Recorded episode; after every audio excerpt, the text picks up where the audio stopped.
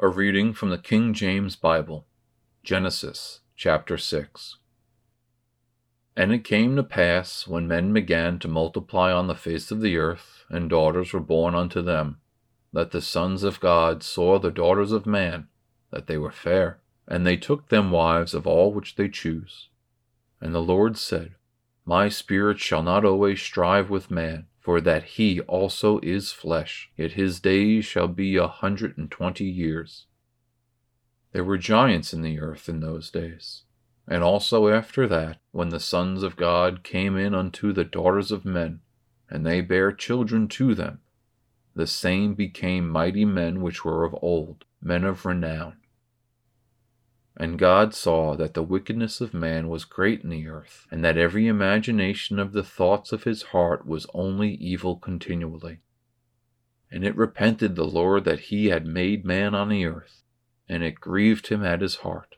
And the Lord said, I will destroy man whom I have created from the face of the earth, both man and beast, and the creeping thing, and the fowls of the air, for it repenteth me that I have made them.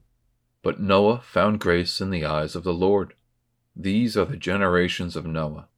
Noah was just a man and perfect in his generations, and Noah walked with God. And Noah begot three sons, Shem, Ham, and Japheth.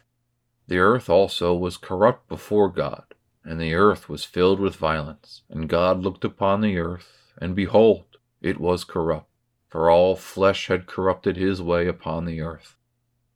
And God said unto Noah, The end of all flesh is come before me, for the earth is filled with violence through them, and behold, I will destroy them with the earth.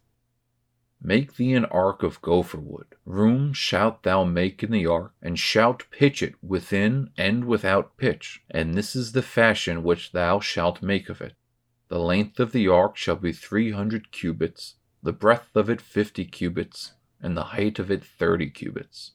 A window shalt thou make to the ark, and in it a cubit shalt thou finish it above.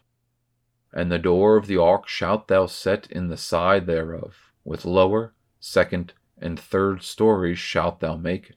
And behold, I, even I, do bring a flood of waters upon the earth to destroy all flesh, wherein is the breath of life from under heaven. And everything that is in the earth shall die. But with thee I will establish my covenant, and thou shalt come into the ark, thou, and thy sons, and thy wife, and thy sons' wives with thee. And of every living thing of all flesh, two of every sort shalt thou bring into the ark, to keep them alive with thee. They shall be male and female.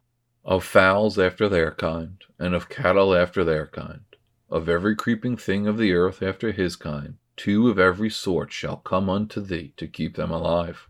And take thou unto thee of all food that is eaten, and thou shalt gather it to thee, and it shall be for food for thee and for them. Thus did Noah, according to all that God commanded him, so did he.